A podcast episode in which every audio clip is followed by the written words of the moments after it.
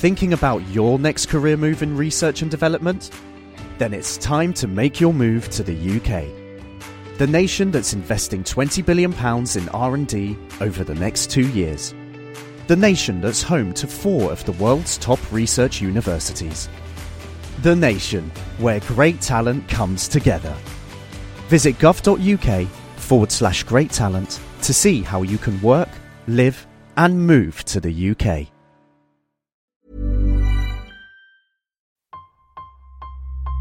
Engine running. Absolute genius. Get this. Welcome. Welcome. this is the show where we bring you Science. What that essentially means is Discoveries. advances. Questions. Research. technology. Unbelievable. Without further ado, This is The Naked Scientists. Hello, and welcome to The Naked Scientist, the show where we bring you the latest breakthroughs in science, technology, and medicine. I'm Will Tingle, and this week. Well, the border of Turkey and Syria has been struck by another earthquake just two weeks after the region was devastated by a larger quake that has killed more than 47,000 people and destroyed hundreds of thousands of homes. We're getting down to earth with plate tectonics. The news is awash with the destructive side of these geological processes. But are there aspects of these events that can help us learn more about the planet's inner workings? The Naked Scientists podcast is powered by ukfast.co.uk.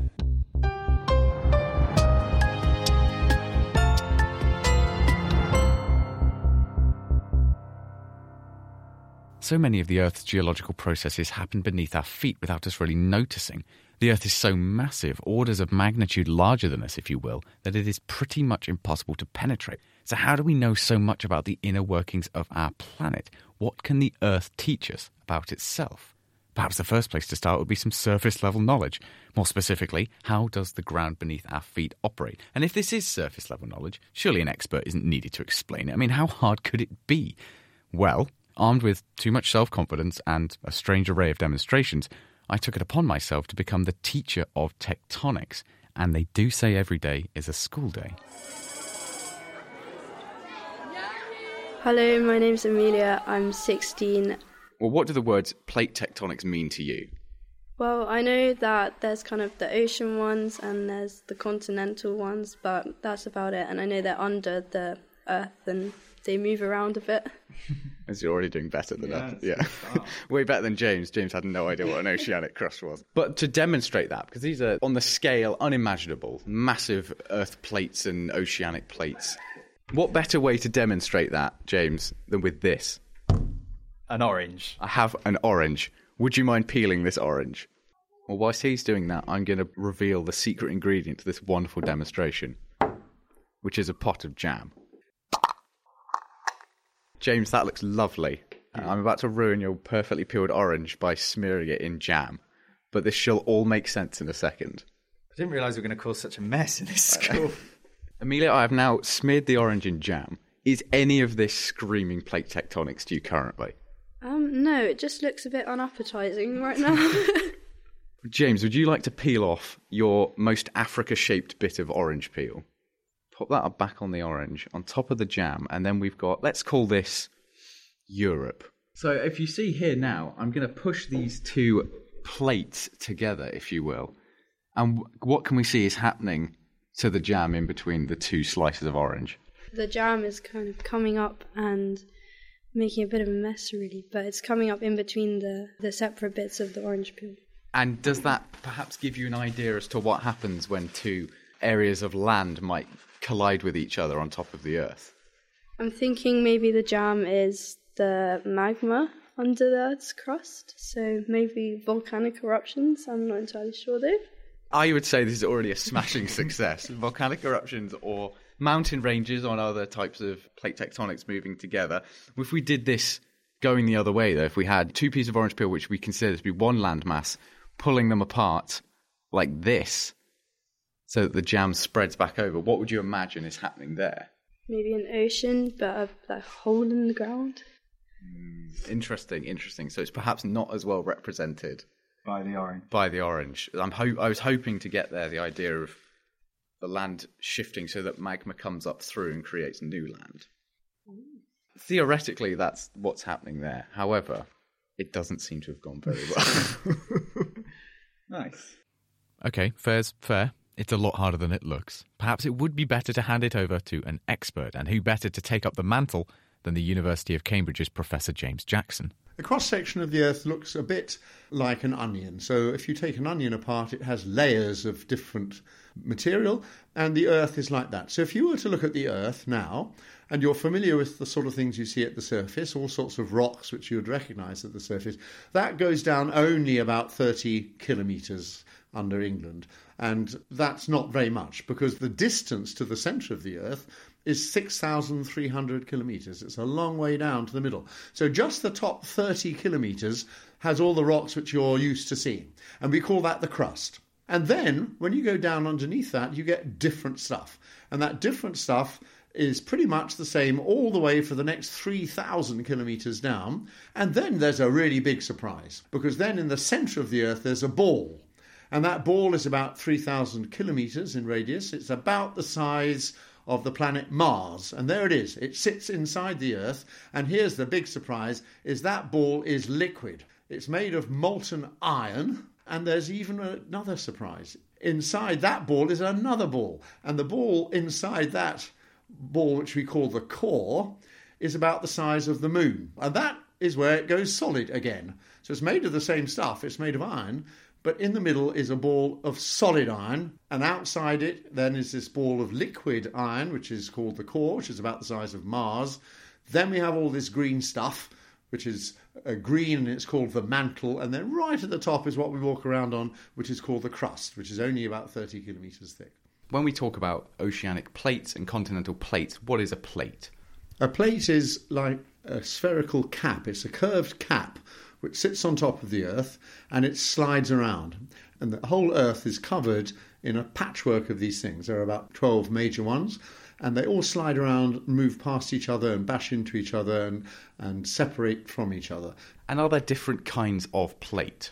The plates are all the same in that they are about 100 kilometres thick, perhaps a bit more in some places, and they move around. They are only different in that some of them have passengers on and some don't. So that the continents are not what really matters here. The edges of the continents are not the edges of the plates. The continents are sitting on top of the plates like a passenger or like a, a life raft, if you like, just moving with the plates sitting on top of them. And do these passengers affect the way that each plate interacts with one another?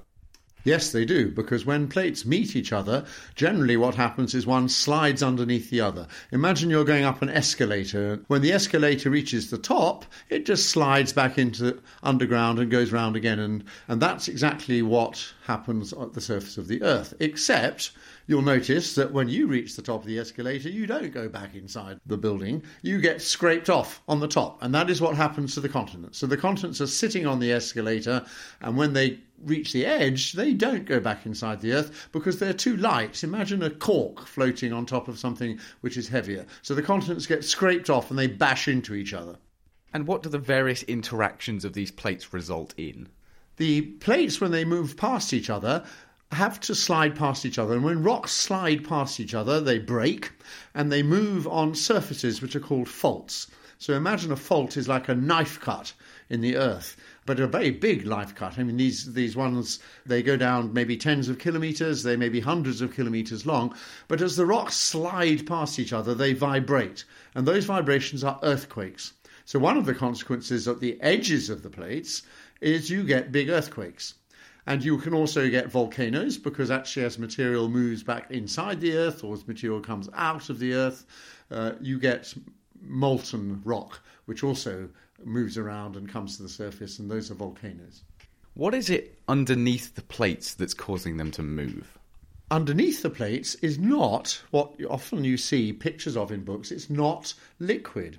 It's rock, but it's hot rock. And hot rock has no strength. Think of something like hot toffee or treacle or something of this sort, which is moving because it's got no strength. Right? And it's got no strength in this case because it's hot. And so that allows the cold rocks which are at the surface of the earth, which are much stronger, can slide over the top of them, even though they're not liquid. But they're just they're just very soft, solid. And what's making it all happen is actually the Earth is losing heat like this. So if you have a cup of coffee or any anything or a saucepan of, of liquid which you heat up, the way, the way the heat gets from the bottom to the top is by the liquid moving. And that's what actually happens inside the Earth, is that hot material from the inside moves towards the surface, and as it moves, things have to get out of the way, and that's why these plates are sliding around. But it's not moving in the liquid state, it's moving as a very soft solid, but it works exactly the same way. Admittedly, that was a much better explanation than me smearing an orange with jam. However, I remain undeterred with my demonstrations because it's not just important to know about the surface of the Earth, but also what's going on inside of it too. Starting with the obvious question how can we find out what the centre of the Earth is made up of? I've got these two Easter eggs here in front of me, and I want James to be involved in this as well because I've I've surprised James with this demonstration. He doesn't know what's going on here. So between the two of you, does anything about these two scream the processes going on inside the Earth to you? I guess they're both sort of roughly spherical, and well, that one looks like it's got ho- it's hollow inside, which I'm pretty sure the Earth isn't hollow inside. I might be wrong. So we have two eggs in front of us, and my question to the pair of you is: What can you tell me about the inside of either or both of these eggs just by looking at them? You can't really tell anything. James, Well, yeah, ignoring the the picture of the egg on the on one of the boxes, nothing. So, if I were to put a challenge to you two as to how would you be able to find out what might be inside without breaking the egg open, what would you do? Maybe give it a shake and have a look what's inside. Maybe give it a shake. She's good. She's good. So, if you were to shake this egg here, nothing. Nothing. However, were you to shake this egg here, It's not hollow. it's not hollow. So therefore, could we could we assume that by vibrating this egg earth here, you could find out where the different densities inside the middle might be? You could find out what constitutes the center of this egg earth. Potentially, yeah. Yep, seems plausible. Seems plausible. Would you say I'm onto something here? Yeah. Who can tell us more? So glad you asked. we'll call that a partial success, but obviously there's only so much you can explain with a chocolate egg. And so I put the question again to James Jackson just how could we know so much about the centre of our Earth? How can we possibly know? Because you can't go down there. How we know is by looking at sound, how sound travels through the earth. So we can't go to the centre of the earth, but sound can. And this is actually something you're familiar with. You see pictures all the time of mothers who go into hospital and they get ultrasound scans of the baby inside them. And this is just by sending sound through the body and the sound bounces off things, it goes round things, and you look at how it goes through the inside of the body, and that allows you to construct exactly what is inside there. And that is exactly the same technology that we use to look inside the Earth. In fact, the geologists got there a long time before, because the geologists worked all this out about 1920, which is long before anyone thought of using this to look inside the human body. But the science is exactly the same. There is a slight discrepancy in size between the entire Earth and a human baby. How big do the vibrations involved have to be? So if you're looking inside a human body, you're in a good position because you can completely cover the body with microphones. You can have little sound sources going ping, ping, ping all the way around. You're in complete control of where the sound sources are and where the sound receivers are, the microphones. On the Earth, we're not in such control. The sound sources we use are earthquakes, natural earthquakes. So a decent sized earthquake will send sound all the way through the Earth. You can record it the other side easily. But of course, your sensors, your receivers, are instruments called seismometers, which is a smart way of saying it's a microphone which picks up vibrations in the earth. But of course, they're all on land because that's where we live. There are very few of them under the sea. And furthermore, the earthquakes are only in special places. The earthquakes are not everywhere, they're on the edges of these plates. And so we're much less in control of what goes on. We don't have earthquakes everywhere we would like them, and we don't have receivers everywhere we would like them. But we do have a lot of them, and we do the best we can. But it means that we know some places in better detail than other places, that's all. And how does this work then? The vibrations pass through the Earth. Do they get delayed in areas that are of different density? Yes, the speed with which they travel depends on the density of the material, and so that uh, that gives you some idea of what's going on. But the density of the material also depends on its temperature. So where it's hotter, they go slower, and where it's cooler, they go faster. So there are other tricks we can use to see exactly what the variations are inside the Earth. When the vibration passes through areas of different density, how big is the delay between these different materials for you to be able to go, ah, this is polymer A or substance B? It takes, for example, about 18 minutes for the sound to travel from here to the other side of the world. So if there was an earthquake in Britain, to re- it'd take about 18 minutes for it to go to New Zealand, right? And the sort of delays you see on average are plus or minus, say, 10 seconds. That sort of delay. It's quite easy to, to spot, oh, it's coming a bit earlier than it should, or it's a bit later than it should. That's because it's gone through something on the way which is different. And that may not seem much, but actually it's quite a lot if you have thousands and thousands of different paths through the earth going between different earthquakes and different receivers, you can really put this together in three dimensions to see where that thing is which is causing the delay or causing something to speed up. James Jackson, and I reckon we can call it even as to who explained it better. The Naked Scientists podcast is produced in association with Spitfire, cost effective voice, internet, and IP engineering services for UK businesses. Find out how Spitfire can empower your company at spitfire.co.uk. Music in the program is sponsored by Epidemic Sound, perfect music for audio and video productions. You're listening to The Naked Scientists, and this week we are looking at what the Earth can teach us about itself. We've already laid the groundwork about how the ground works, but that's only the core concept. There is still much to be studied about how our planet operates. The idea of using vibrations to map out the inside of the Earth isn't just useful to find out the Earth's structure, but to also see when that structure is changing. A recent story came out with the alarming sounding claim that the Earth's core, that's the bit made of iron whose magnetic field helps protect us from solar flares, might be slowing down or even reversing. So, are we in any danger? I spoke to the University of Southern California's John Vidale. Well, we know something's changing down with the inner core. The ideas are generally that it's moving differently than the mantle above it, just slightly. It's moving so that it might move 10 kilometers faster or slower than, than the mantle above it. It can move because the outer core around it is a liquid and doesn't hold it in place. But there are different ideas about the pattern with which it's moving this latest paper from Peking argues that it's oscillating with the 70 year period, that it had been going a little faster than the rest of the Earth, and now it's changed uh, speed and it's going, starting to go a little bit slower and just oscillate every 70 years. How can a big ball of molten iron slow down in relation to the rest of the Earth? Well, again, there's several ideas uh, for this. You know, one is that the outer core drags on it. It's highly magnetic down there. It's liquid iron in the outer core and solid iron for the most part in the inner core. And so the magnetic field lines uh, connect the inner and outer core. And the big question is, therefore, should we be concerned? Yeah, there's there's no reason to be concerned except that if there's processes down there we don't understand, you know, we'd like to know what they are before we completely relax. But I have heard no uh, interpretations that would make me lose any sleep. Does this have any effect on what we notice day to day?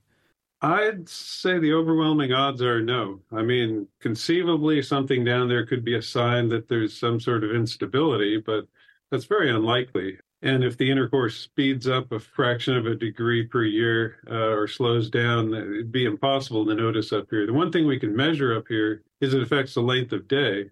People argue that one sign of the inner core moving is that the length of day gets a tenth of a millisecond shorter and longer over the years. But that's way too small to notice, uh, except with the very best clock. Yeah, so a problem for atomic clocks, but perhaps not for the rest of us then. That's right. I'm sure as a seismologist, you are sick to death of all the misrepresentation of earthquakes in movies, like when a main character is chased down the street by an earthquake. But there's also films where the center of the Earth's core stops and we have to dig down into it and restart it with nukes. You're saying that not only is would this never be a problem, but also it's basically impossible for us to get down there anyway. Yeah, it's pretty hard to get more than a few miles down into the earth, for one thing. For another thing, if the core stopped, something would have to stop it, and that's just uh, beyond any forces we have. And who knows what would happen to the outer core and the magnetic field if the inner core stopped. So yeah, it's completely implausible. I but it's fun. I I guess you know lots of movies we watch have things that would never happen in real life. So uh, all we can do is laugh. So, how often does this takes place? This slowing or this reversing? Well, it would probably be happening all the time. It's just a gradual process. Uh, you know, one of the ideas that I like is that it oscillates every six years, not every seventy years. Uh, and there's several kinds of evidence we look at, and some of it points in one direction, some points in another. There's another theory that it moved around the year 2001 by about half a degree, and otherwise has been kind of fixed in place. The idea is something dramatic happened at the base of the outer core that year, um, but the rest of the time it's calm. So we we don't know the pattern very well. That's what we're currently discussing. But this latest paper is very good. The argument for the 70 year oscillation does have a lot of data behind it.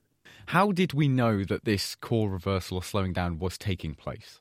Actually, the authors of the, the paper this month uh, wrote a paper back in 1996 that they could see signals changing. They had earthquakes that repeated years apart, and the signals from the pairs of earthquakes were different. And ever since, we've been arguing just what pattern of change explains it. Seismic waves that come in at a tenth or two tenths of a second differently than they did years prior. So we're using the tremors of earthquakes to measure the the what the center of the Earth is consisting of. That's right, earthquakes, and I've used pairs of nuclear tests as well. Nuclear tests are very powerful signals uh, that can light up things that are otherwise hard to see. Is there any experiment that the general public could do to try and understand this process that doesn't involve A, being near an earthquake, or B, being near a nuclear detonation? No, th- this is something where it takes very, very precise timing and, and of rare uh, occurrences. You know, we're looking at magnitude five earthquakes for a lot of these studies, and they only repeat in a few places in the earth, and, and the best instruments are arrays of instruments. So, uh, if the public were doing this, it would take decade long experiments with 20 or 50 instruments. It, it wouldn't be a fun hobby. John Vidale, and sorry to anyone that was hoping to map out the Earth's core from home. By now, you've no doubt twigged that the forces involved in moving the ground beneath our feet are massive and often very destructive, and the destruction of Earth through tectonic forces can present unusual problems. What are you supposed to do if you want to look back billions of years into the past to discover what Earth's chemical conditions might have been at the very start of life? Because there's a good chance that the land you want to study has already been destroyed. Well, that was the challenge faced by Dustin Trail and his team at the University of Rochester, New York, until they came across a very special and very hardy mineral called a zircon. We don't know how life started on Earth, despite our planet being essentially right beneath our feet. And part of what makes this problem so hard is that we live on this remarkably dynamic planet. So rocks are being created and destroyed at plate tectonic boundaries. And one can imagine that if you are thinking about a planet that's been active for 4.5 billion years, that the available resources, both in terms of rocks and minerals, are going to become more and more limited the further we travel back in time. So we have to find a way to transport ourselves back billions of years. And that's one of the major goals of this work. Uh, Charles Darwin put it in a in a letter to his contemporary uh, Joseph Hooker back in the early uh, 1870s, something along the lines of life could have emerged in a warm little pond and so, in some respects, this is what we are studying as as part of this work. What was that warm little pond like? Uh, it sounds unfortunately like tectonics were getting in the way of this study. That is correct. Tectonics both creates and destroys rocks. So, what we need first is a remarkably durable mineral. And it turns out that we have such a mineral uh, zircon, which is a zirconium silicate. It's a physically and both chemically durable mineral, so it is able to withstand the tests of time. It also has a couple of other key properties. It incorporates radioactive uranium into its structure. So when zircon is crystallizing, uh, from a high temperature fluid or from a magma. It incorporates uranium, which decays to lead. And so by measuring uranium and lead within the crystal, we can obtain an absolute age. And that's an important component if we want to connect the age with chemistry. And so the zircons that we were interested in studying as part of this study are uh, approach 4 billion years old. What is it about zircons that make them so durable that allow them to survive this long? There are two ways to think about this. So zircon is a remarkably hard mineral, which makes it physically durable. Uh, so it is capable of being transported by wind and water without physically breaking down. The second part is that it is chemically durable. Once zircon forms and locks in its chemistry from the time of formation, any later metamorphic event, or in some cases, a magma that interacts with that zircon in most cases does not modify its original chemistry. These zircons, then, when they form, do they create some kind of snapshot of Earth's chemistry all that time ago? That is exactly right. The important thing to keep in mind is that the mere presence of the mineral itself is not diagnostic of a particular rock type or a tectonic environment.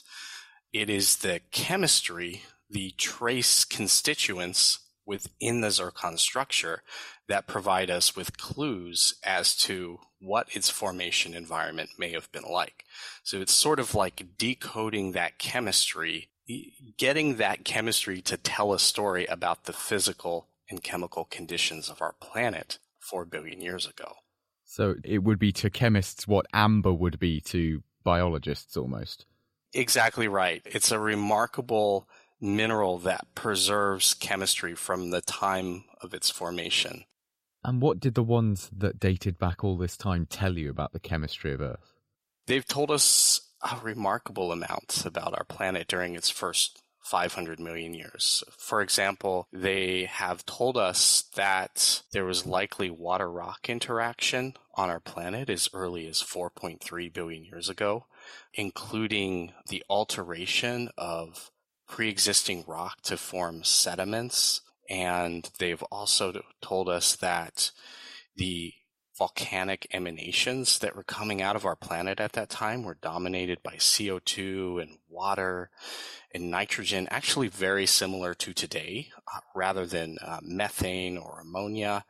So they have already provided us clues about what the surface of our planet was like at that time. And so, how do you fancy the odds then that that could be where life started forming? Well, I am certainly an optimist. I we know, for instance, what the output was. We know that life started on our planet. Right now, we are struggling with what the input was. We don't know what the planetary conditions of our planet were like 4 billion years ago. And so that is really what we are after as part of this study is can we better constrain the inputs that resulted in this amazing output uh, life on our planet. If these zircons then can help us understand the chemical pathways that led to life starting on our own planet, is there perhaps scope for it to help us find life on others? I think we're at this amazing time in which humankind is searching for life on other planets. And we still don't have an idea of how or when life started on our own planet. And I think this is work that will factor uh, prominently in the search for life outside of our planet. A remarkable time capsule, then. Exactly. Dustin Trail. Well, that's it for this week. Next time, we are recharging in nature with the new schemes to set up electric vehicle charging stations in national parks we look at why green spaces and biodiversity are so beneficial to our mental health and what the plans might be to get electric vehicles out into the wild. And the week after that, it's time for a Q&A. We have a paleontologist, an astronomer, a climate scientist, and a psychologist on our panel. So send in your most burning of questions and we'll see what we can do.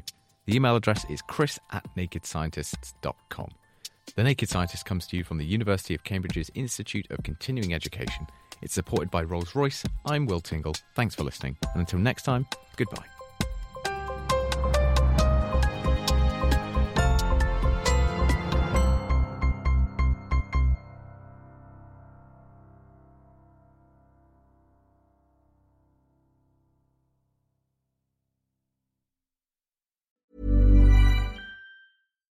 Thinking about your next career move in research and development?